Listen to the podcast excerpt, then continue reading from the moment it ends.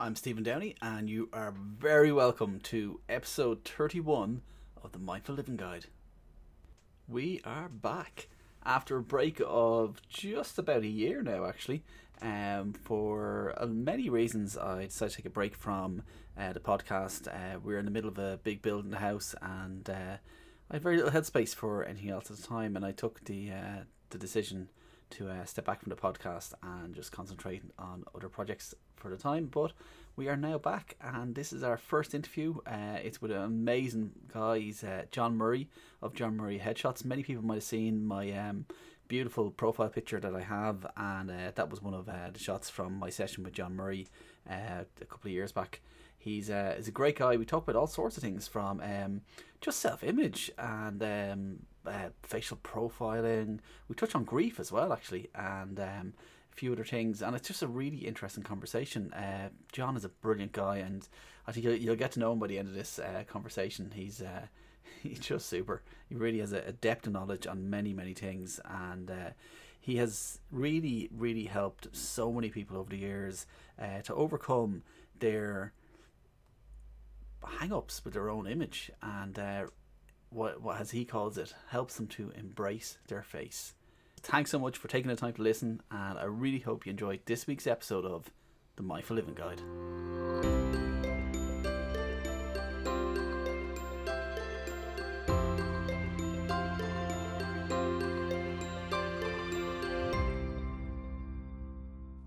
So this week uh, we have a great guest on the show. His name is John Murray of John Murray Headshots. Uh, when John's not feeding a, a, famous herring called Bertie, kayaking on the Liffey, or judging World Steak Challenge contests, John's also known for shooting people in the face. John Murray, you're very, very welcome to the Mindful Living podcast. I just realized looking at myself that I look like one of those contributors on Sky News that have no idea that they're on camera. Uh, and it's three herons. Three of Three them. herrings. Oh, I thought yeah. there was only one. Ah, brilliant. No, the first one was Bertie. So Bertie a heron was that the first one. It was a male, and then the second one arrived. And I thought one day, I said, Bertie's looking particularly filthy today. And then when I realized it was a female, it was the second one with a little tuft thing on her head. Okay. So we named her Charlize Heron. and then we realized there's another one now with grey legs and a grey beak is a juvenile, and we okay. think it's a juvenile male. So we started calling him Zach F. Heron. So yeah, brilliant. Yeah, but, uh, so no, I, I love seeing the pictures on it. It's, it's amazing that they're, they're coming to the house. It's um, yeah.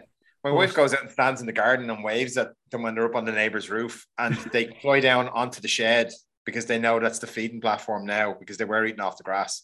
And, and are, you, are you feeding them the uh, the wagyu steak or anything like that, or is there any secret to getting them into the garden? My rates in this studio are not that good. They're good. They're, I'm expensive, but I'm not that expensive. Oh, you have to put a new thing of uh, feed the Bertie fund. No, um, they get a combination of fish, chicken bones, and yeah. other bits and pieces, like oh, uncooked chicken bones, um, because you can't feed your dog chicken, you know, cooked yeah. chicken bones because it splinters. So the same kind of rules apply, I think. Um, or Aldi brand hot dogs out of a jar. Oh. Interesting. Yeah, my father-in-law started that, and they seem to love them. Wow. So well, listen, let's let's get back to like the headshots. I I think it's amazing that, uh, and actually one of the reasons why I noticed you um, a few years ago was that if you go to LinkedIn, you always know a John Murray headshot. There's like a signature to it. Um, it stands out from a crowd. And uh, can you just take us back about like where where did this start? That you you like I know you're you're in many different careers before photography, but how did you develop this this John Murray brand? Um, organically is, I suppose, I never really intended on developing a business and stuff like that. I photography started as a hobby and it kind of developed into a thing, and it seemed like a good idea to do these things, so I did them. Started to, uh, I got lucky. It's kind of who you know, really. So I ended up photographing magazine work and magazine covers and things like that. And then as that developed, I, like I was shooting weddings and things, and I knew I was good cracked and the photographs were great because people looked like they were natural in the photographs. Um, in 2014, I was lucky to train with Peter Hurley, the top headshot photographer in the world.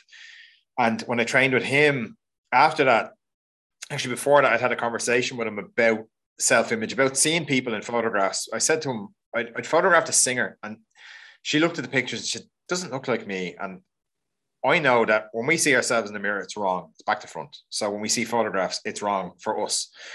So I said to Peter, Do you ever just flip the, the photographs horizontally and give it back to them? They go, There you go. And they go, Yeah, that's much better. Because I had done that with that girl just out of frustration. And he said, Never do that, educate them. And then he showed me a photograph on his phone of a lady. Her name is Mpule Kwelagobe. And he said, Look, what do you think of her? And it's like, She's beautiful. And he said, Well, when she was in my studio, she stood in front of the camera. We took some photographs. We brought her out, showed her the screen. You've been here, you know how it works. And her husband was sitting on the couch and she shouted across at her husband, Honey, I hate my face. And she was Miss Universe when the photograph was taken. So what chance the rest of us have? But he said you educate people and it makes all the difference and it corrects that rather than kind of putting a band-aid across it with one or two nice photographs and flipping it horizontally or whatever. You teach them to see what they look like and teach them about themselves. Why, why do you think we have such a bad self-image of ourselves? Apart from obviously just seeing a reflection and not seeing the reality. What what do you think this comes from inside us all? Because it's it's it's not obviously just her that feels this. Like I know I had the same feeling when I went in the studio that what I saw wasn't what I was expecting. Yeah, because right, so we've had eyeballs for 90 million years just so squishy things could look at other squishy things and make sure you didn't get eaten. We still do that. So everything we understand is based on a shape. Numbers are shapes, words are shapes, people are shapes. We're all shapes. It's all that it's all what we understand because your brain is processing too much information to care. So like if you walk up Grafton Street and pass 25 or 30,000 people, you won't pay attention to any of them. But what your brain is actually doing is scanning every single shape you walk past based on its speed to make sure they're not predators. But position the eyes, the position the head is in, the shape of the shoulders but if you interact with a person, you start looking at different shapes. So you look at the eyebrows, the lower eyelids, and the corners of the mouth as a unit shape. So we know what emojis are based on the shapes of them. We know if they're happy ones or sad ones or whatever. Depends on we're given the color as well, but generally we're just given the shapes and we understand based on the shapes of what we do with our faces. So when you see yourself in the mirror, you think you look like that, but you don't. It's back to front. It's wrong. You're the only person in the world who sees it. And when you see a photograph on a screen or on a printed photograph, your brain believes that's an actual person standing in front of you. For 90 million years, it was. And now all of a sudden, we're interacting with technology. So the technology, cameras are only 180 years old, and the glass makes mirrors 200 years old. So we've had mirrors longer than we've had cameras. And generally, to have your photograph taken has been more complicated, you know, it, because it costs money. It's something that not everybody has. And for a long time, they didn't. Now, sure, there's three cameras on this phone. You know, we have cameras everywhere, but the technology is wrong and what it sees is wrong and how it interacts is wrong. And like all of that information is always wrong. So, yeah, it's about correcting that, I suppose. And it's about understanding. Sorry, the lights are very dark. Um, sorry, I'm very dark because of the lights. It's all about the good lighting. You need to show off. wow, you look amazing. There you go. It's all about the gorgeousness. Get it onto the right cheek. But you, um, like, you bring a lot of tools to, to try and like overcome those obstacles. Um, like it's like I know, like you you described yourself before as um you're like a you just you're not a photographer. You just happen to use a camera as part of your work. Um, yeah, a lot, a lot, of the work you do in your studio is lot is, is about like about self talk, about actually bringing that out. Um, and I know you look at like facial profile and things like that. Can you tell me a bit more about like that side of the of the photography? Well, everything that I take photographs of is essentially a person, but a person is not just a husk on the outside, it's what's going on on the inside. So, what we're doing is we're understanding what's going on on the inside and how we're wearing it on the outside. I suppose that's that signature thing that you're talking about as well. Something within my pictures that you kind of look at them and the psychological hacks. That's exactly what they are. They're non-verbal hacks. So, I'm implementing things in the studio that I know if you look at a certain image and you look at it in a certain way, because the person is doing something in the, the image, we have cells in our brain called mirror receptors that make us copy exactly what we see in other people. So when you see that happen, even though it's only a photograph, your head will go forward or your head will go to the side or you'll do something based on what the person is doing. And I'm at the same time as you're talking, I'm kind of, yeah. Yeah, yeah, you're moving your head because I'm yeah. doing it. Yeah. But these are all things that we do because we're supposed to do them you know, it's just the way that we're supposed to move. We're supposed to move in certain ways, and we just do it because it's natural. So I'm just kind of hijacking what is normal and what is reactive so that people see it in photographs and they just move in the same way and they connect in the same way as if the person was actually standing in front of them. Um, but it's using psychology and anatomy and physiology and endocrinology, the hormone study, like understanding all of those things together, and then understanding the technology and the camera doesn't see what we see. So we have to correct for that. You, you remember the whole lean back Yeah, and throw your back. head out and do all this stuff, where it feels really odd, but when you see it in the picture, you go, actually, that looks normal. Yeah. Um, so it's understanding all of those things and how they intertwine with each other. And then the profiling thing as well is, is important. Joseph has taught me loads over the years. And, you know, I spend a lot of time trying to learn more off him anytime I can and any way I can because, you know, he's a genius. And it's incredible to look at somebody and to instantly know because like how they're going to react or how they're going to inter- interact with what I'm doing without having to go too far with information and then go, I've lost her. I'm going to have to backtrack. You know, I know now that if somebody, I, I know how to process and deal with people who want to be drip fed information rather than give me all the information and let me deal with it. You know, so it's finding that balance um, and how they can tell that process by just just the profile of someone's face. I, I was fascinated when in the studio and you were chatting to me about this about the um the different the, the, the, that different traits of your face actually uh, are, are like an you can you can see the characteristics behind it straight away. And um, Yeah. actually, Joseph that we refer to as Joseph McGuire of um, Clearsight Communications. Definitely look him up if you don't if you're not aware of him yet. Yeah, like and it's it is it's fascinating. Like when I met Joseph first, I was a bit weirded out by what he does and the fact that he makes eye contact with you when he talks to you, like Yeah. constantly, and you're like, "Ugh, he's reading stuff. he knows I'm not wearing any boxer shorts today. Um, yeah, no, like, but he's just he's just so incredible at what he does, and for me, what he does kind of marries well. No, I don't need to ever go to the level of detail that he does. Like, yeah, I just I've watched him do it a few times and come up with stuff, and you're kind of going, where did that come from? And be so accurate. Like he told one guy, Simon Tyler, he said something happened to you financially catastrophic six months either side of your 39th birthday. And I looked at him and went, What? Um, and Simon went white as a sheet. Now, absolutely white as a sheet. He said, I got divorced. Uh, and she got everything. I went, What? Wait, hold see this by someone's eyebrows. Uh, the crease across the top of his nose. And I was like, wait, wait, wait, how where did that come from? Wow. And it was only we had dinner afterwards, myself and Joseph, maybe six months afterwards. And for six months I've been tormenting him to tell me. Yeah. Um, and then we were sitting having lunch, or we were actually having lunch two doors up in the studio. And he, I said it to him. I said, "How was that?" And he explained the whole kind of process. And I was like, "That's amazing." You know, there's a lot that we wear. Like the forehead cadence gives a lot away because I just had a psychologist in here. We are talking about it. She like when we think of like Neolithic man had a head like a pistachio nut because he didn't need to process new information. And the part of your brain that processes new information is called the prefrontal cortex. It's this bit right here. Um, and that didn't need to be big because we didn't have a lot of information to process, new information, not no problem solving. Like we had find food, find shelter, find water, make new pistachio head babies. That was it. But then as we started to interact with more like bigger environments, new environments, more bigger social circles and stuff like that, more people. We needed to develop a way of processing that new information, which was the prefrontal cortex. And as that developed, it needed somewhere to go. So, based on the cadence of somebody's forehead, you can tell how they process information and how creative they are because of uh, the, the kind of cadence, the, the cadence at the top and the, the front of the forehead.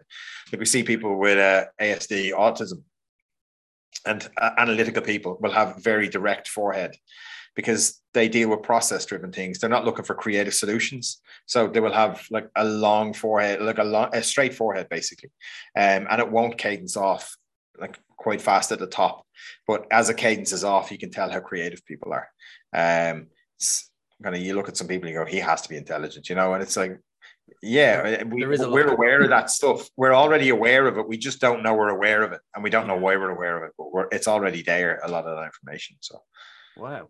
Wow.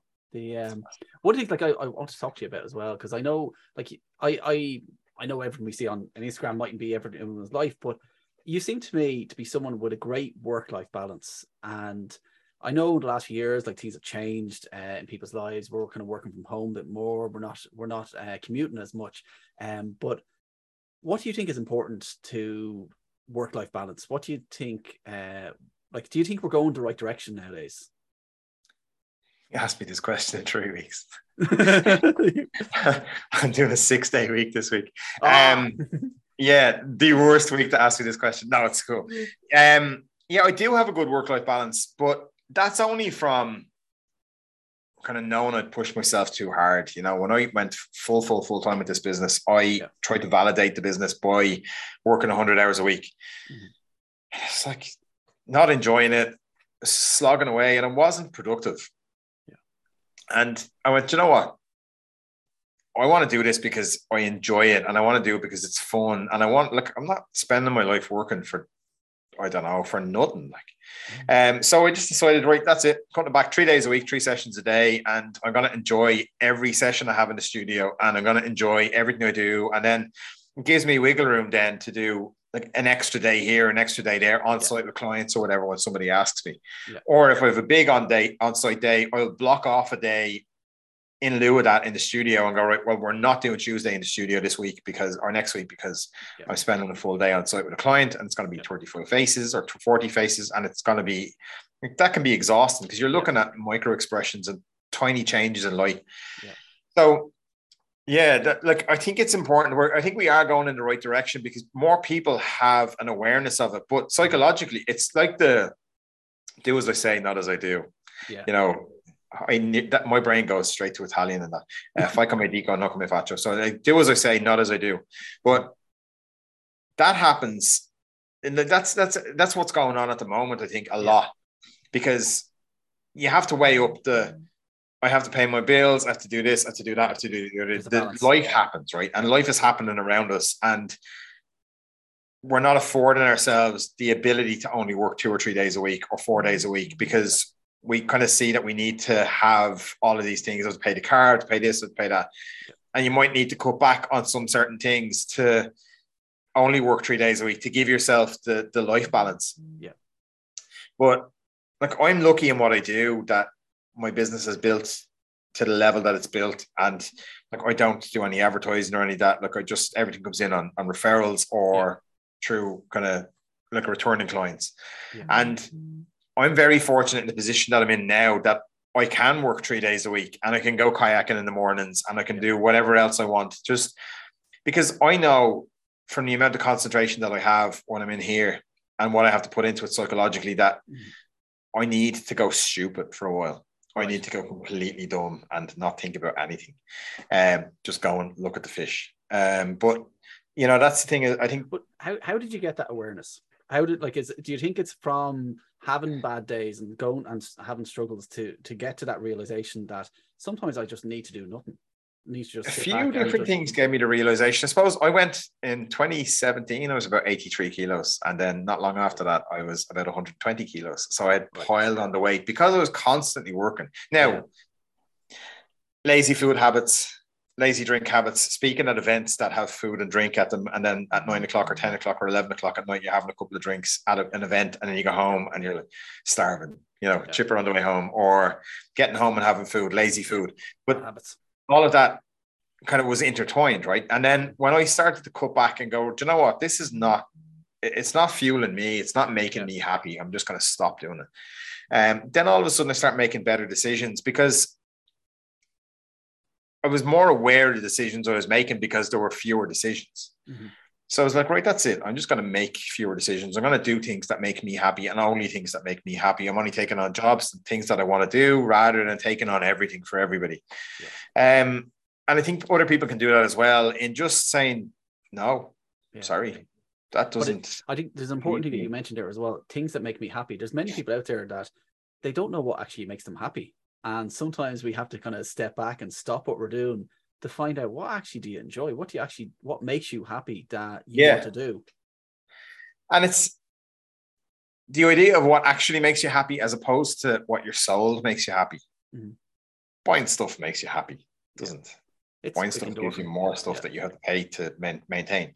Yeah. But like, you know, again, something else we're talking about today. But there's if you look at Coca-Cola ads or any ad on the television, they're selling you happiness, right? So they're Yeah. telling you that if you buy Coca-Cola and pour it all down your chest in the middle of a, par- a park, you know, that's great. You know, next to the playground, all the mummies, all the mothers will be looking at you, you know, and they think you're wonderful.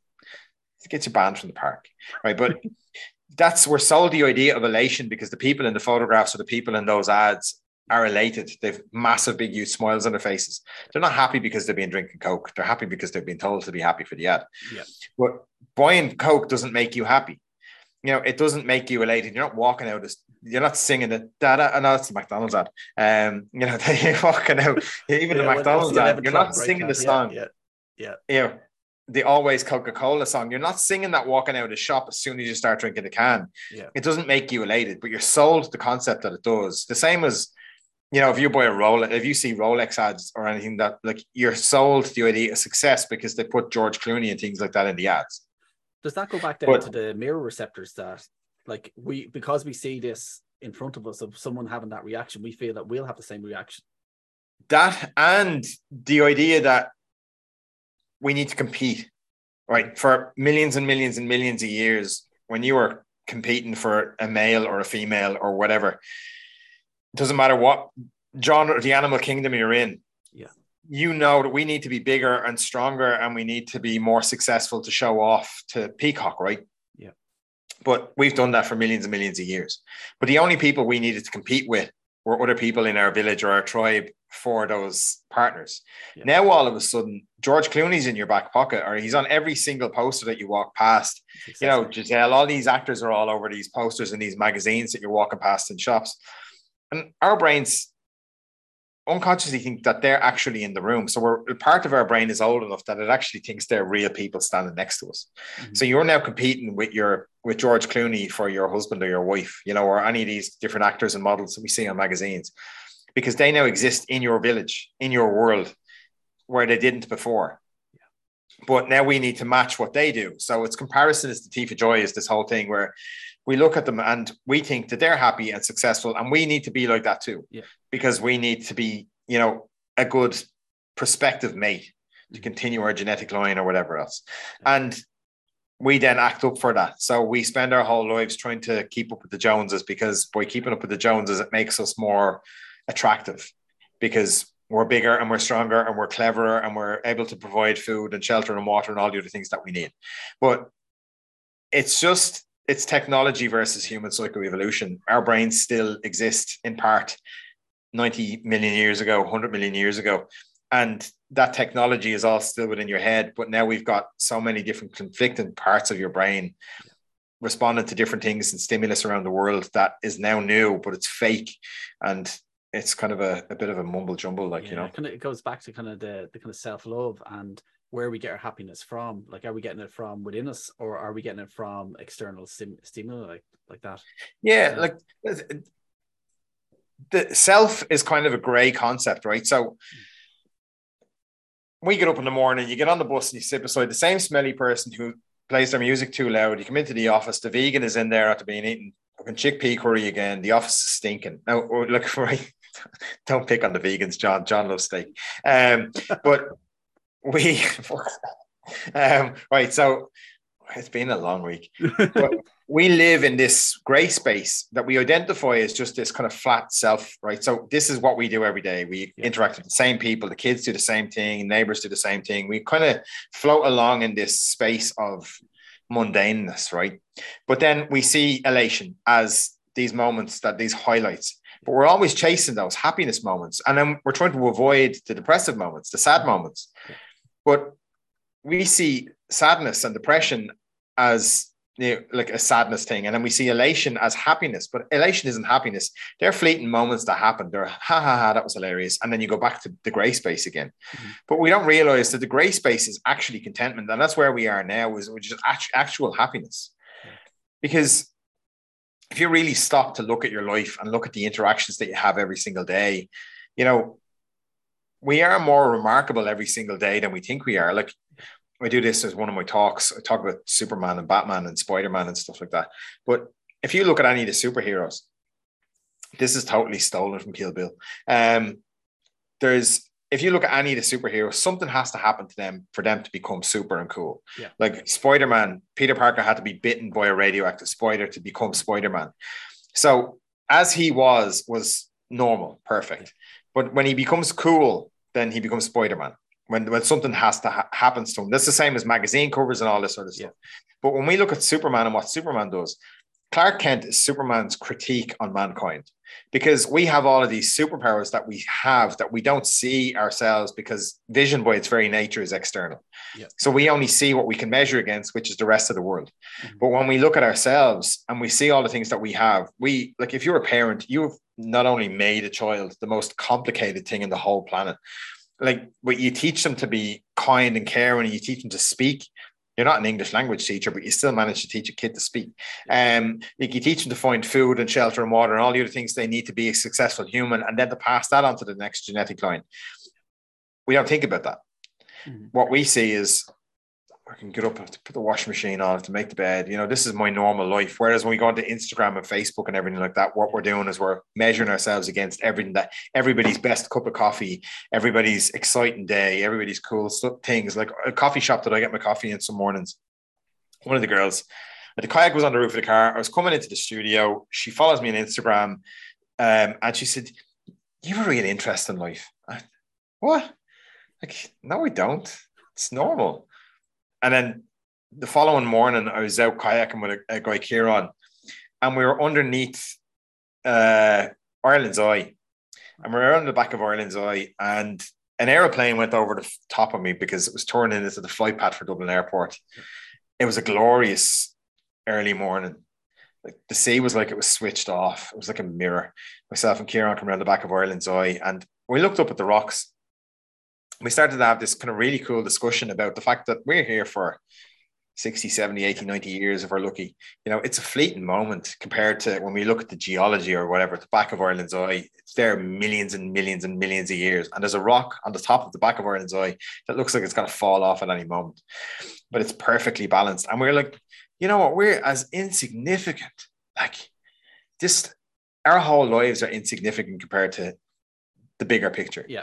yeah. Um, and then I sat there and I said, Do you know what, Kieran? Somebody said this to me yesterday that I have an interest in life.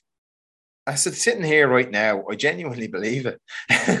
you know, it was just the most incredible moment to be well, that, immersed in all of that. About like it's just, it's just like I, am always preaching on about just appreciating those little moments in life because hmm. it I, th- I think it's not until those moments are gone. So say some tragedy happened, your your kayak got destroyed and you couldn't use it anymore that's when you'd appreciate those moments on the kayak so much more because you can't do yeah. it anymore. Whereas it's amazing what you did that day. You, you actually stopped and you said, "This is actually amazing," you know. And I think, yeah, I think that's, that's a secret to it to a beautiful life. It's just enjoying all those moments right now rather than people call it being consciously aware or being yeah. present. You know, consciously yeah. present in the moment. And I'm I try to be as consciously present in the moment as, as much as I can. But yeah, sure. Again, do as I say, not as I do. Right. Absolutely.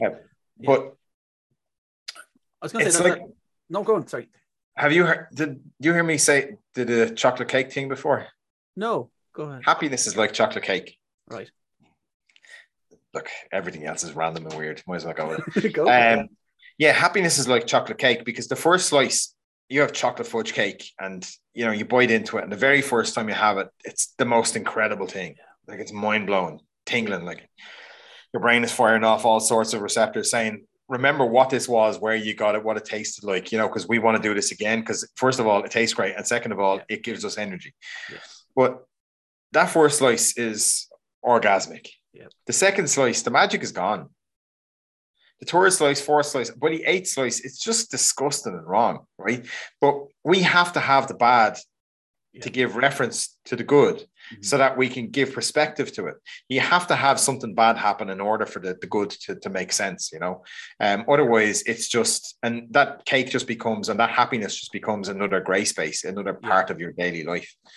Um, do you, do you and, think that happens in general? Because I, I like, I know, um, and we probably haven't touched on in, in this, because I know you're talking in other podcasts about tragedy that's happened in your life. I've had tragedy happen in my own personal life as well. And do you think it's like I, I, I see a lot of people that just they have this most amazing outlook on life, and then I see other people that are constantly on autopilot, and it seems that it's not until a tragedy happens or something something very like life shifting happens in someone's life until they become consciously aware, and like it's a weird kind of way to say it, but do you think we could be grateful for those tragedies in our life? I think we should be. Mhm. Sadness, like death, is I have a weird relationship with death, but like I have a weird relationship with most things. Um, but death is kind of it's the final gift that anybody ever gives you. Yeah. Because it is the final lesson that they're going to give you in life. When we're born, we're born to learn. Mhm. That's it. That's how evolution works. We learn, we pass it on to the next generation, survival of the fittest. But when I remember my granny died and having this conversation with my aunt, your whole life you're learning from your peer, your your adults. You're you learn it from the village, right? And as we grow, we learn from bigger circles. So it starts in your house with your parents, grandparents, kind of develops into the village. Takes a village to- to raise a child, and we grow into the actual world around us, the whole world. But we're still learning lessons, and we're just a, uh, we're a mosaic of all the things that came before us, all of the lessons that they learned, you know, and your great grandparents, all the way, way, way, way, way back. But when like my granny was sick. She was in hospital for a couple of years. Um, my parents, my aunts, like my uncles, they all knew all the right questions to ask the doctors and stuff like that. They know how to deal with all these different things. They learned all the terminology, you know, they knew how to interact in that world all of a sudden where they didn't before because she had been sick. And then when she died, same thing happens. Like, who do you call? What do you do? Like, what process do you have to follow? How do you get a funeral director? You know, all that stuff needs to be done. But they're all lessons that we're going to learn in that moment. But we're facing that grief. So grief is another lesson that we learn. It's something that was kind of, I suppose, invented by nature to make us not make the same mistakes. If you're a duck and you've got 50 chicks and I don't they don't do 50 chicks, but like they go down to the river and one of the chicks gets eaten because they went down and mammy duck wasn't paying attention. In nature, we're given that grief to say that was a bad thing don't do it again right? But in life we still have that because we can't all be here forever.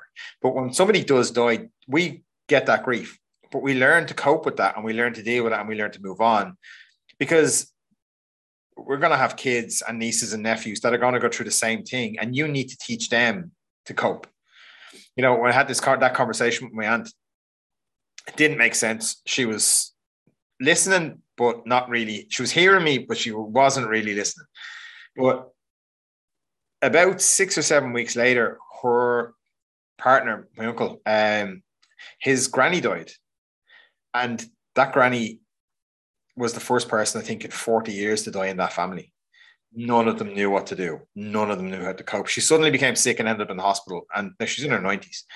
But nobody from her husband had died in 40 years or something. So all of a sudden there was chaos in the family. Nobody knew what to do while she was in hospital, but my aunt knew all the questions to ask, all the things to do. And it's like she came to me afterwards and said, You were right. You know, all of a sudden she was the powerhouse that everybody needed, the support system that everybody needed, because she had gone through it for two years with my granny. So she knew exactly what to do. And in the moment when my granny was dying, it was terrible. We were all sad, but it didn't really make sense to her. But then it happens. And that's the same thing in our lives. We gain through our grief and through our loss the ability to see the world in a different way. But not only that, to gain the skills which that grief gives us. Um, and some people are kind of trust into stepping outside the six inches that's around their ankles because of death. Their brother dies, or somebody they know, or a friend dies, and all of a sudden they do become more aware. You know, you can continue on flat and as you are, you can go one way where you're still trying to feel something and you're prepared to feel anything in order to feel stuff, or we become hyper aware and go, Do you know what? I need to sort my crap out. You know, people have heart attacks and things like that, and all of a sudden they go, right, okay, mortality is a real thing. I need to stop smoking. I need to stop drinking. I need to start exercising and running everywhere. Um, but yeah, I think it's that's a very long yes. yes. Do you know what, John? Um, I, I said at the start, this is one of my first um, interviews back in, in over a year. And one thing I didn't realize in that year is that Zoom has reduced my ability to talk for over an hour. And I've actually been told I have to cut it short in about two minutes. So that's all right. If you don't mind, I'd love to ask you one question that I ask every single guest on the podcast. And it is John Murray, what does mindful living mean to you?